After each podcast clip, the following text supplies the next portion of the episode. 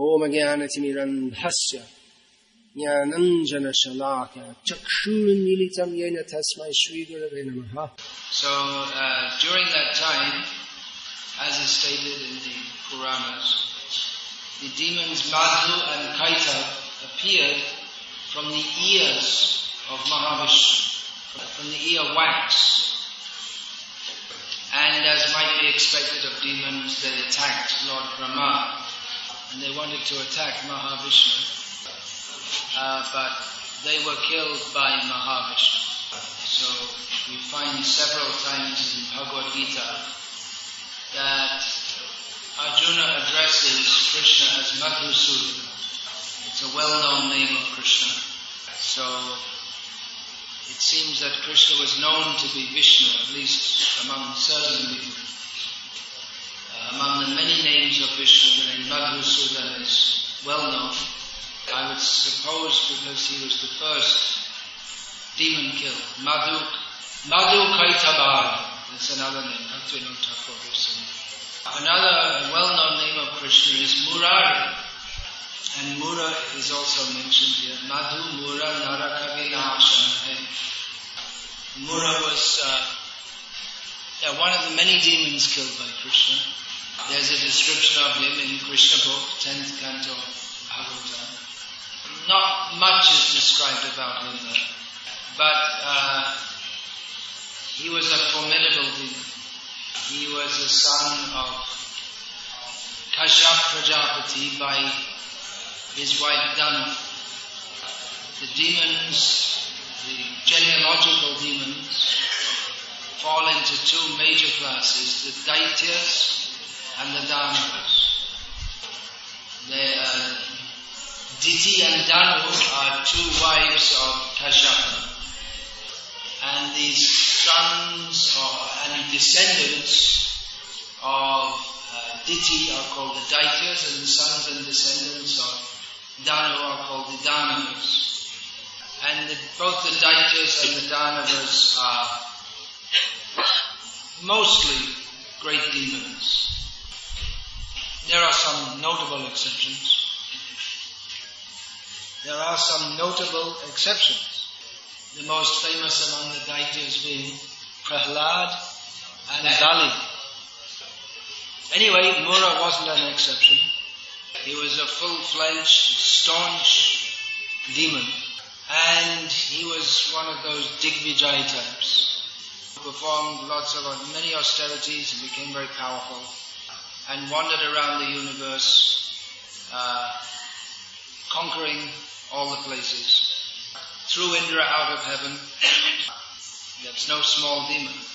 I mean, we find in this world that one king or one country attacks another country and then they take over the country, but to take over the heavenly planets is no, not the job of any small-time demon. So Mura eventually uh, settled on this earth planet, having got some indication that he would be satisfied in his fighting propensity when he met Vishnu. So he was good friends, as much as demons can be friends with each other. He was good friends with Narakasura, who's also mentioned here. Who's also known as Bhaumasura. So Bhaumasura had his capital at Pragjotishapur, which I'm told is uh, modern Tejpur in Assam. So uh, Bhaumasura had this uh, hobby of collecting um, princesses, and uh, Mura took up the job of protecting the uh, Pragjotishapur, the, the city. Mura, along with his several thousand sons, they took up the job of protecting the city. No doubt expecting Krishna, who was on the other side of Bharata in Dwaraka, no doubt expecting him to come at any time because that's what Krishna does. He he's, smashes all the demons. So Mura had made a protective arrangement around the city with his, uh, what we call the Maurava Pasha, his some ropes invested with mystic power, which were impenetrable. Anyway, then Krishna came. Garuda asana, seated on Garuda. And uh, very easily cut all, all the protective arrangements that no one could get through. No one else could get through. Maybe you've seen on the, in the eighth canto of Bhagavatam, there's a picture of Vishnu on Garuda above all the demons in a fight in the battle. With uh, Garuda looking very fierce with his talons extended, and Vishnu sitting very calmly and gravely and straight with his Sudarshan chakra ready to kill the demons.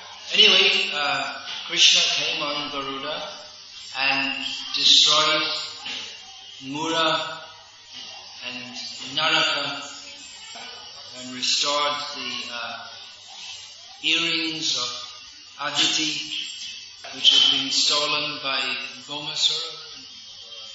Uh, so Krishna is here described as Sura Kula Keli Nidana, which means the here it's translated differently, but the meaning of Nidana that I understand it means the cause. So the, the the demigods are able to play and enjoy themselves because Krishna protects them. Otherwise, they'd have a hard time with all the big demons all around. So these are some of the demons that Krishna killed. While Krishna was present in this world, he killed uh, many demons from the beginning of his pastimes. It seems that most of the demons that Krishna killed were the uh, mystical types, you could say. Those who had and exhibited mystic siddhis, or they took unusual forms. Mura had three heads. Putana was a, her natural form was that of a Rakshasi, but by using some of her siddhi, she took the form of a beautiful woman. Trinavartasura, he created a, a terrible tornado. So many of the demons Krishna killed, they were the mystical type. But some he killed were, you could say, more like ordinary human beings, like Kamsa and Shishupal. But uh, we find by the time the Maha, the Kurukshetra war was fought, that the demons who were left, they were mostly of the, the more human type. Although there were some mystic weapons, um, mostly at, at Kurukshetra, it was, uh, it was, we didn't find different demons taking different forms and, and uh, ex- exhibiting various uh, mystical powers. And they're mostly like humans with two hands, two legs, one head. One exception was uh, Ghatotkacha, who, when he was slain, when, when the special arrow of Karna that was meant for killing Arjuna entered Ghatotkacha's body, then he knew he had to die. So he extended his form to a huge form and then fell down and as he died he crushed so many of the Kaurava soldiers. And when the battle appeared to be over, the almost all the Kaurava forces had been crushed. Duryodhana had run away and uh, the remaining Pandava forces, they were, they were sleeping, exhausted in their tents. Then Ashwatthama entered that camp and uh, imbued with the mystic potency of Rudra, the destructive potency, he uh, managed in a very short time to kill thousands of soldiers uh, who were all sleeping. But in general, the Mahabharata was conventional warfare.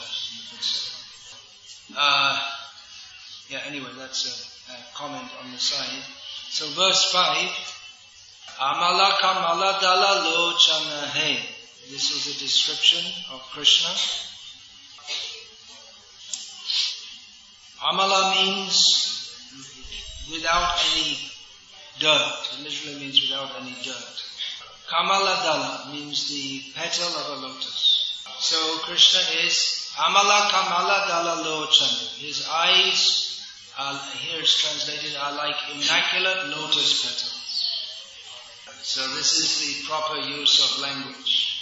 Instead of discussing so many useless things, if one can compose or recite such beautiful poetry in praise of Krishna, then the use of one's tongue is perfected. Amala kamala dala lochana bhava chana The next line says that Krishna gives deliverance from repeated birth and death. So that's uh, similar to the term already used in this song, Bhava Khandana, he who breaks or smashes the uh, material existence. So almost the same thing, because if the material existence is broken, then we're free from it. So this gives the idea that simply by remembering or meditating upon the uh, immaculate, or the eyes of Krishna, which are like immaculate lotus petals, simply by that one is delivered from the terrible cycle of birth and death. The liberation that is very difficult to attain even by performing severe austerities for many lifetimes, or by studying the Vedas very assiduously for a long time, is very easily achieved simply by remembering the spotless lotus petal-like eyes of Lord Krishna. Or better still, if we can act in such a way that He will, of His own accord, like to place his immaculate lotus petal eye glance upon us. Or as Lord Chaitanya has made the whole process very easily, simply by chanting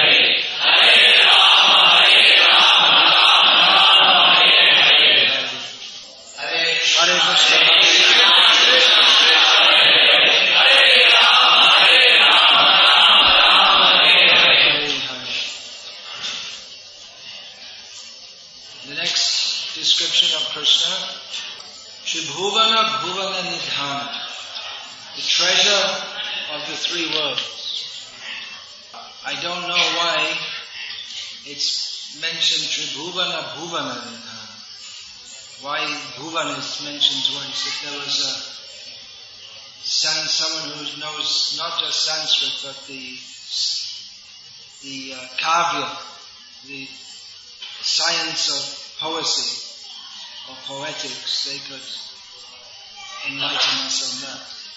Nityananda was saying. Or maybe it's a Tribhuvana Nidhana is complete in itself, but in poetry, anything goes.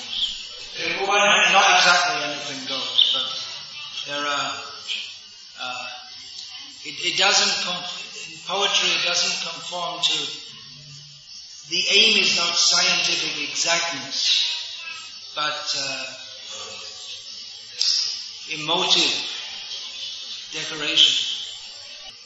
In that way we find Srimad Bhagavatam is exceptional in, in as much as it is simultaneously, it has simultaneously the, the beauty of kavya, the poetic composition, and the, uh, and the uh, scientific exactitude of uh, philosophical work. It is simultaneously Tattva Shastra and Rasa Shastra. Usually the, the different works, but the Srimad Bhagavatam is both, all in one. So the next verse describes Krishna as Ramachandra Dasharatha Sutta Bhagavan. It's not mentioned there, I just said it. It's not written there, but I, I just said it. So we can see that uh, how the devotees of Krishna is not as some people say that they're they're not interested in Rama.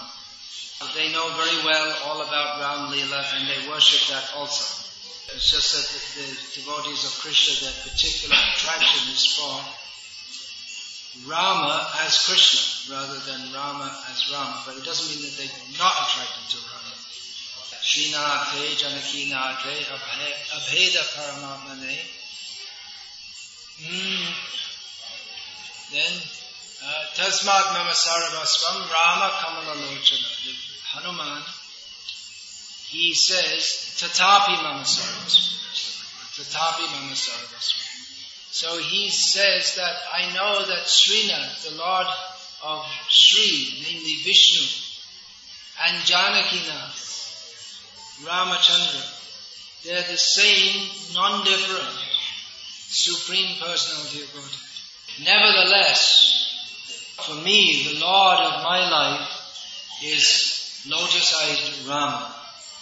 So devotees of Krishna may also say that we know that Srinath, Krishna, and Janakinath, Srinath means Krishna, means uh, the Lord of Radha, and Janakinath, Rama, they're the same personality of Godhead, but as far as we are concerned, the Lord of our life is Krishna. So uh, Ramachandra is described as follows: Janaka Sutakrita Bhushana He. That well, it's translated here. The Lord who has become the ornament of Sita, the daughter of Maharaj Janaka. Although, as far as I understand, it could also mean that he who has made Janaki his decoration. Then the next name is given Jita Dushana, he who conquered uh, Dushana. So Dushana was one of the many demons who Rama killed. When uh, Shurpanakha was disfigured by Lakshman, she ran off to the uh, army of Rakshasas that were hanging out not so far away, uh, among whom Dushana was one of the leaders. So actually, Khara was the leader, the main leader of that army, and he also got killed along with all of them by Rama standing alone. They got a bit of a shock because they thought that the humans are our food, the Rakshasas, they like to eat human beings. They say, well, why are we bringing thousands of Rakshasas just to kill one human? They, they might have thought that it's, well, you know, someone's complaining that I'm being bitten by a, by a mosquito, so they bring out all the, uh, the whole police force of the whole city to try to catch the mosquito. it might have seemed like a bit of an over endeavor. But anyway, it was, uh, was complaining, and she was the sister of Ravana, so they didn't want to take any risks about, so, so that no complaint would come to Ravana from her. So Rama standing alone killed seven, how many 16,000, something like that. 14,000 Rakshasas. Among whom one of the leaders was, his name was Dushan, which means uh, contamination, some sin. It would seem like an unusual name to give someone. Yeah, but it's not, it's not, it's not Croatian. This is, this is Like if someone brings their child and says, please give a name. And you give the name something like Papa or something like that. of course, among the Rakshasas, they may like such names. It's a common name in Croatia. I just was informed.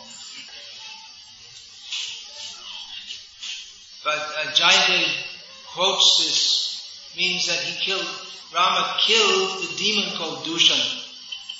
And he also kills or conquers over or destroys all contamination, all sin. If standing alone, he can very quickly and easily destroy 14,000 Rakshasas, then we should know that he can very easily destroy the sinful demon or the demons of sinful desires within our hearts. We can hardly imagine what kind of consciousness it takes to be born in a Rakshasa family. Someone who must have cultivated severe envy of others and a highly sinful attitude. It's just like we see when Parikshit Maharaj was born, Yudhishthira and others were very anxious that he would uphold the family tradition.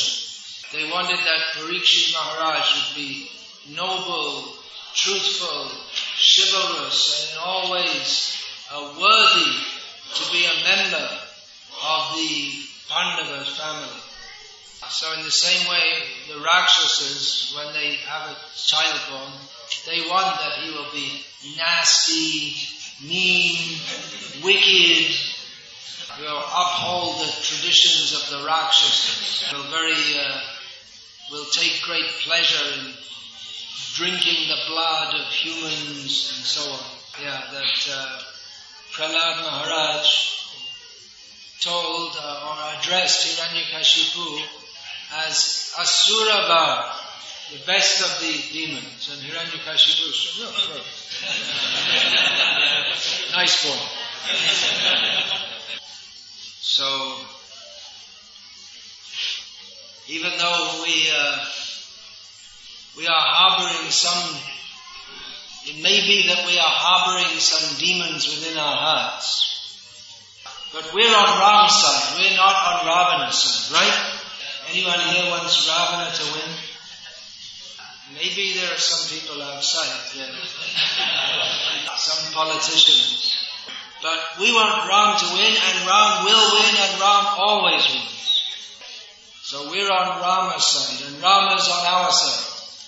So don't worry. There's some Rakshasas dancing around in our heart wanting to suck the blood our, suck our life out, uh, the life of our bhakti to Krishna. But Rama standing alone can very easily kill very severe demon. So if we simply go on chanting Hare Krishna, Hare Krishna, Krishna Hare Hare,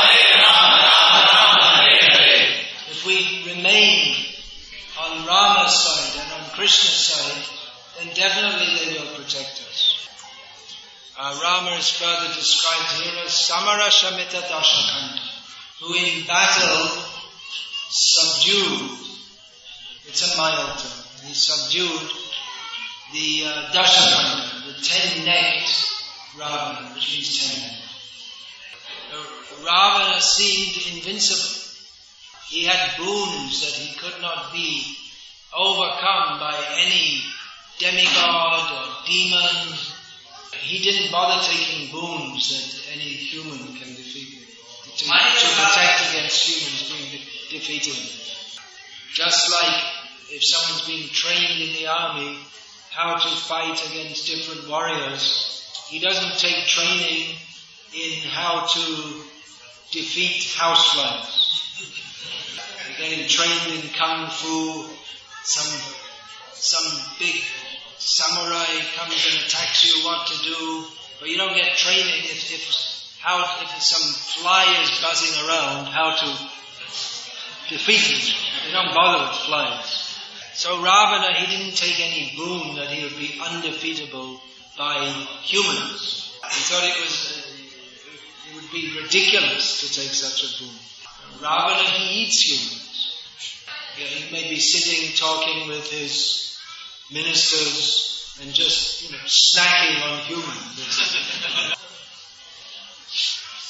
so he appeared to be invincible.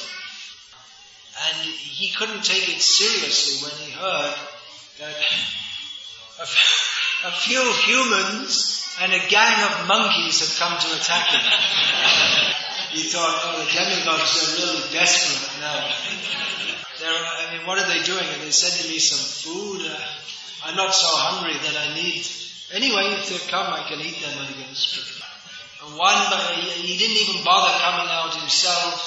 Just he said, oh, one after another. He said, oh, you, you go and kill them. One general after another.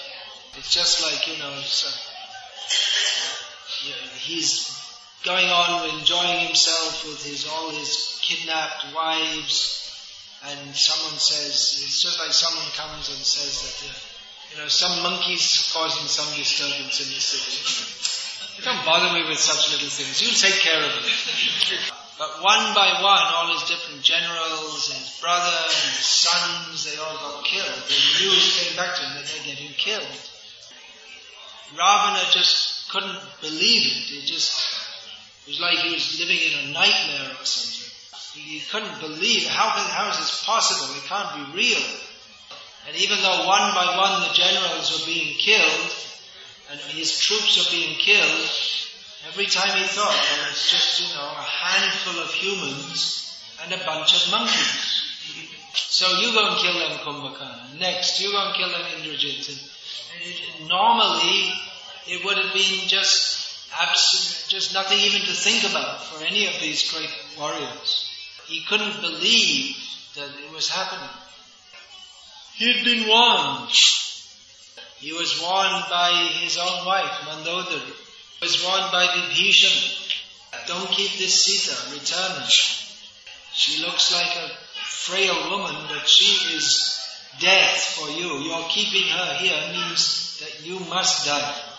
But for Ravana, it just didn't seem to make any sense. Here, I'm, here I am, I've conquered all the three worlds. No one can stand up to me. And what, what is, what is any human going to do to me? He thought that he, by his own power, he had overcome the laws of material nature. He did not recognize that he too would have to pay for his sins. So uh, Rama eventually conquered him in battle. For some time, Ravana appeared invincible, but inevitably he had to fall to the arrows of Rama. So don't worry and don't be disappointed. The demons that are in our heart, they will be vanquished. And even if in the battle against Maya it seems that we are killed, we know that at the end of the battle, Rama brought back to life all the monkeys who had been killed in the battle. And don't be disappointed if for some time it seems that the demons are very powerful. Just it will take, may take a little time for them to be vanquished, but they will be vanquished. Just, they're just being given some time to commit more and more sins. Just like the boil gets bigger and bigger, fills with pus, and then when the time is right, it pops open. Or the, the doctor may, when just when the time is right, will lance the boil. So another description of Krishna in the next verse. We've always heard how the Shastra is non-different from Krishna. So these beautiful words describing Krishna, they describe his beauty and the words themselves are no less beautiful than the person they describe. And they are the person that they describe. Abhinava Jaladhara Sundara He. Abhinava means fresh, new. Jaladhara means one who holds water, means a cloud. Cloud, cloud. There are many words in Sanskrit for cloud. Cloud is very important in Sanskrit poetics.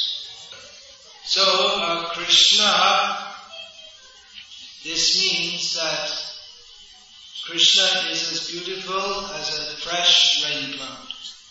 Or more accurately, the fresh rain cloud is uh, borrowing some beauty from Krishna. Abhinava Jaladhara Sundara He Dhrita Mandara. Dhrita means holding and Mandara means hill. So Krishna is the holder of a hill. Govardhan. But actually he holds all hills. But directly he's very famous as the holder of Govardhan. So the next description, Sri Mukha Chandra Chakor. Sri means Radha, Mukha means face, Chandra, you all know, means moon.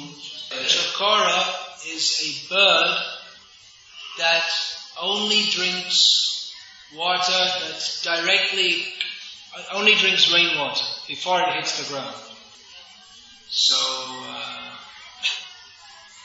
we can imagine how it waits for the rain during the summer heat, when days and days of severe heat and no rain.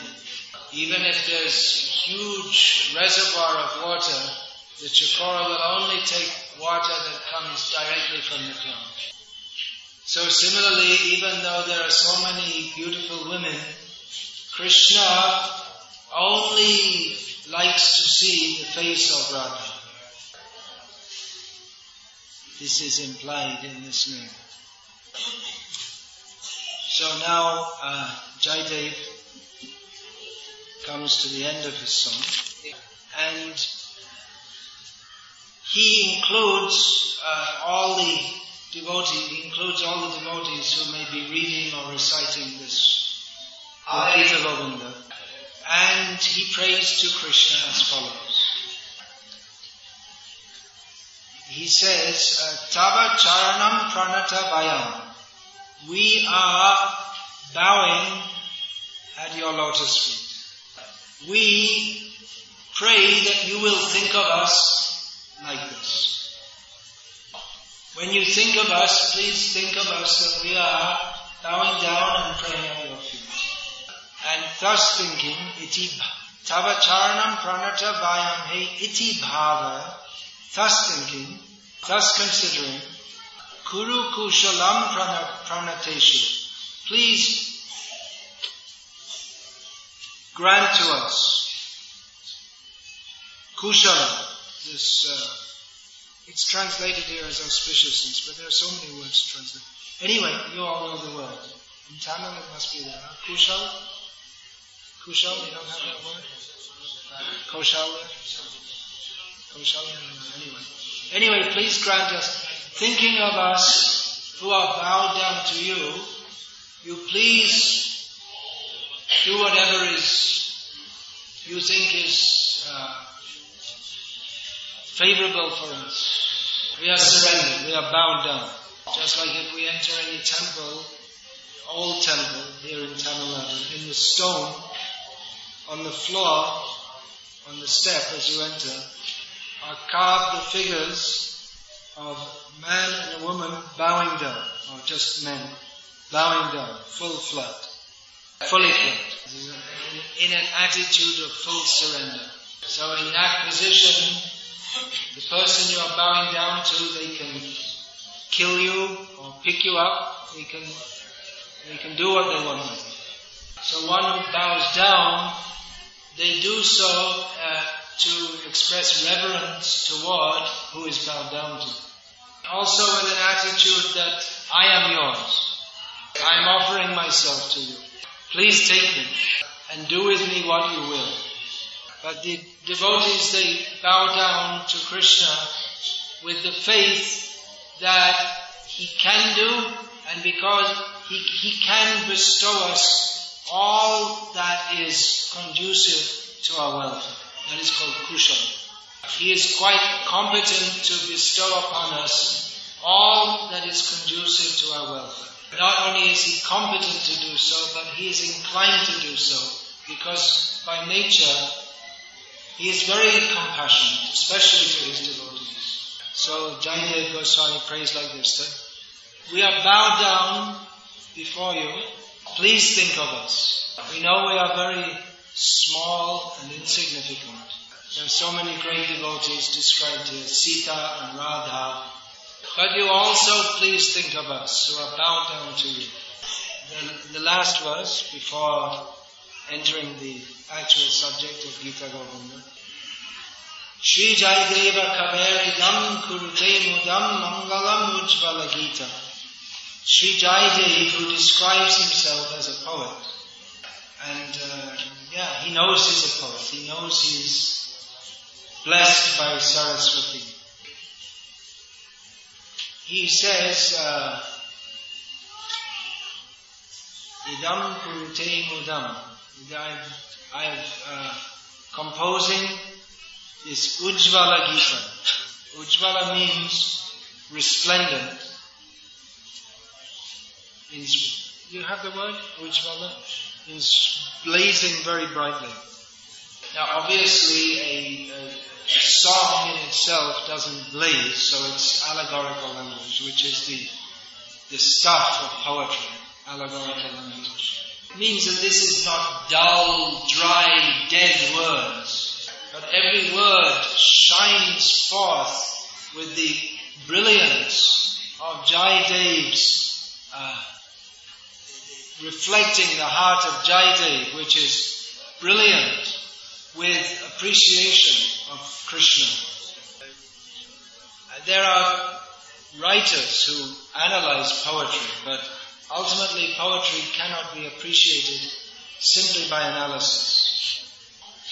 It's just like love. This, uh, this uh, Rupa Goswami has written a whole treatise on examining it in, in an analytical manner, the various manifestations of love for Krishna, the Bhakti Rasamrita Sindhu. So by analysis, yeah, at, at one level the, the appreciation will increase. But it is, uh, yeah, the, the, the rasa, which is the subject of Bhakti Rasamrita Sindhu, is that's also the essence of poetry. So poetry and bhakti, they are uh, inseparably linked. And to uh, appreciate either, one has to be rasi. That means one has to uh,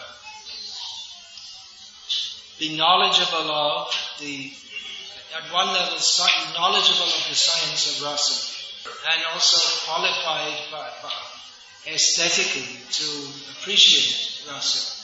Yes, chamatkara bhara bhu, the rasa is described as that which awakens, awakens uh, a deep sense of wonder. A deep sense of wonder. But that, that is only possible in the purifying heart, which is again ujvala, resplendent. So this uh, resplendent, auspicious song is composed with great happiness, and it gives great happiness, and it's composed by the poet Jayadev.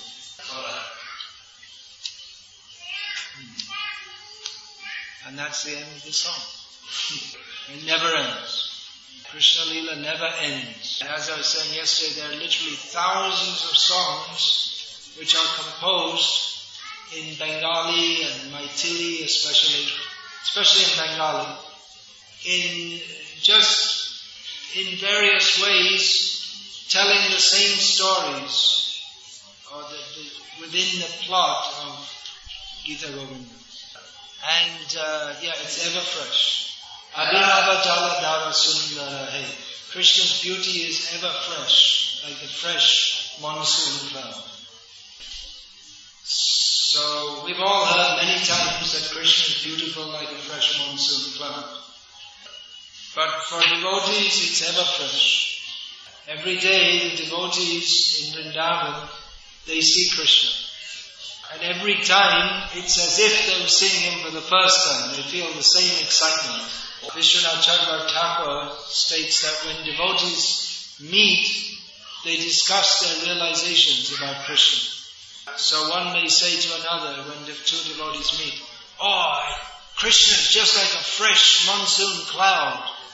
And the other devotees say, Really? How wonderful. And he has his flute tucked into his sash. And devotees are listening, Oh, this is wonderful. They heard it many times. But to devotees, it's always fresh. So we shall have to pray for that day when we are relishing the Nam, Guna, Rup, Lila, the name, form, qualities and pastimes of Krishna. Any questions or comments, please? Uh, how do we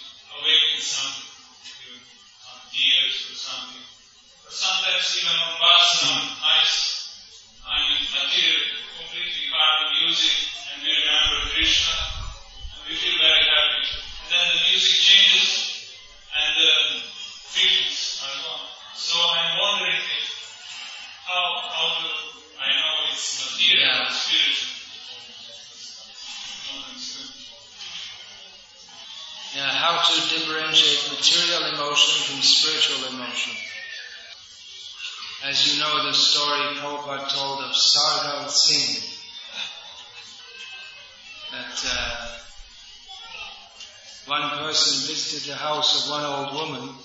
She was dressed in black and crying. So that person asked why she was so sad. And she said, Oh, my beloved Sardal Singh has died.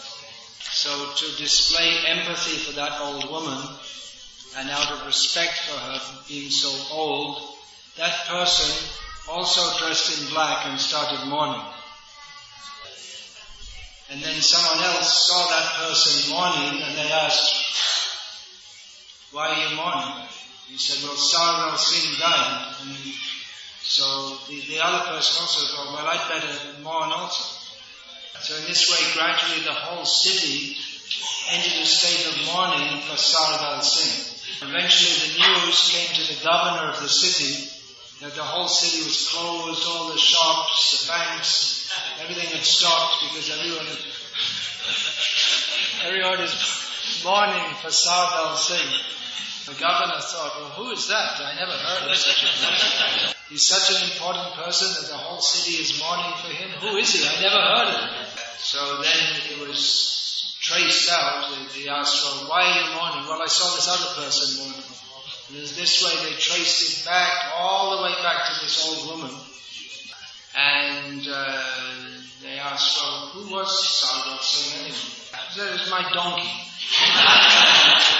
I loved him very much and he just died, therefore I mourn him. So like that we may become influenced by some mundane emotion. And it may not even have any meaning. Just like in, there may be some commercial song. It's recorded for the sake of making money. And in the song it's, person sings that without you I cannot live even for a moment. Some violin is played in the background and we feel, oh. There's no particular person in mind and the song has been composed and performed just for making some money. And we know that. But still we feel some emotion. This emotion is completely useless and it covers the uh, pure emotion that the soul naturally feels in relation to Krishna. The natural position of the soul is to love Krishna. Therefore we should hear about Krishna from devotees whose motive is to serve Krishna. Uh, because Krishna is the proper object of, of emotion. If we don't feel emotional attraction to Krishna, then we'll feel emotional attraction to others. Just like we see, there was a time in Indian culture when uh, discussion of Krishna's pastimes and Rama's pastimes was completely just the way of life. Nowadays, people are more inclined to discuss Sachin Tendulkar and Amitabh Bachchan. Amitabh is not much discussed here in Tamil Nadu, but there must be some other. There was Rajinikanth, he's, he's almost dead. He's almost dead now, must be. Still the same age as Amitabh. Okay, alright, Rajinikanth.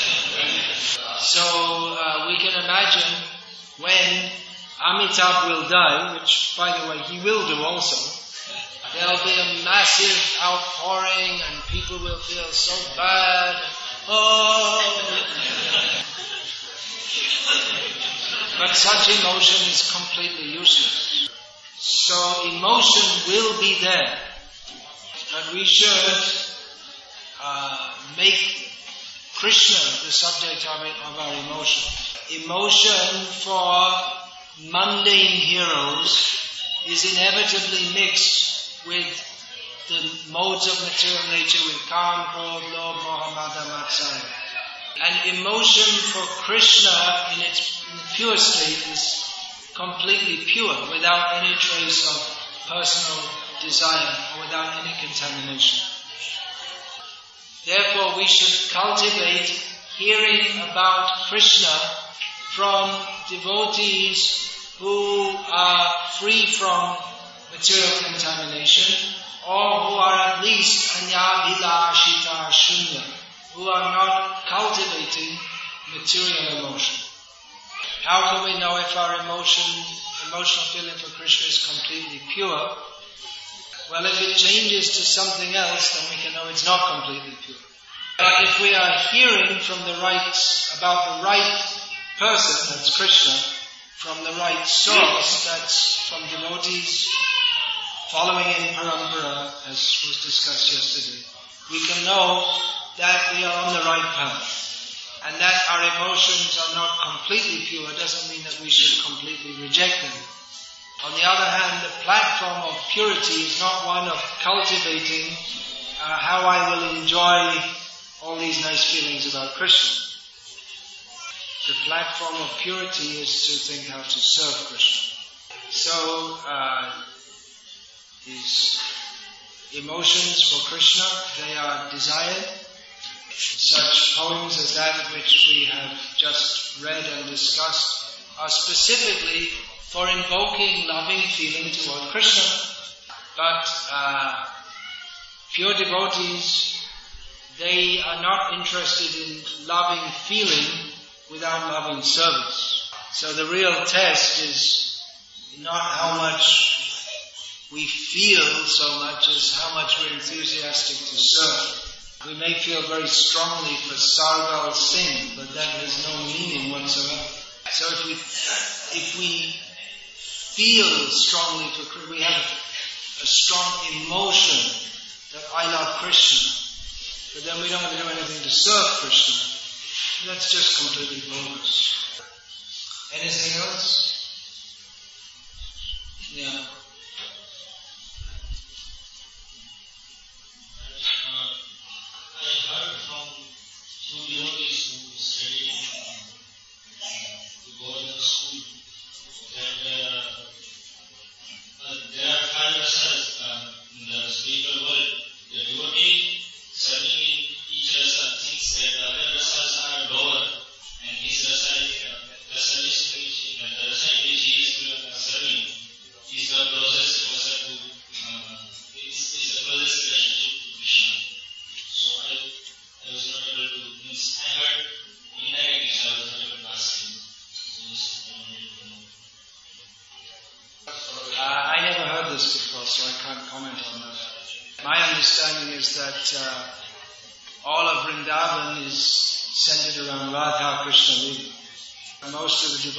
The they, they conceive of their service in terms of bringing together Radha and Krishna. And no one thinks that I'm, I'm better than others. That's antithetical to bhakti, isn't it? Prabhupada said that uh, each devotee thinks that his own relationship with Krishna is perfect for himself. And he, he doesn't think that he'd like to be doesn't think that anyone's situation is better than his in, a, in, a, in as much as he's fully satisfied being in that position. But the idea that, hey, you know, I'm a gopi and you're just a cowherd boy. you never heard any such thing. That doesn't, that's not devotion. So, I can't comment, but my, that's my initial reaction. Sometimes statements coming from a very good source, even if they're slightly tweaked, they can come out something completely different.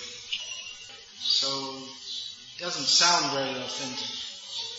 You'll have to uh, know better than saying, I heard from someone coming from Govardhan school, as if you could In such a case, when something sounds doubtful, as I've many times said, if someone says something, you ask them for the source. They may say, well, from Govardhan school, that's very vague. What's, did Jiva Goswami say it? Where, which, in which Sandarbha, which Anuched, which, which number? let's get the original and see it. What's actually said? Rather than, well, someone from Govardhan school said it. It's just too vague. Especially if it's some statement which appears to, yeah, it's potentially quite controversial. Then you, you want to, uh, you want to see that what, what's the actual source of that. And even then, even if there is such a statement, which we don't know if there actually is, but you have to see it in context with other statements also, because it appears to contradict everything that we ever learned about bhakti. So it's not something just to be blurted out here and there. Rather, we find just in the description of Vaikuntha in the uh, Bhagavatam says that all the devotees they're praising the other devotees. We find in Brihad Bhagavatamrita that Every devotee praises other devotees as being better. Srila Prabhupada ki jai.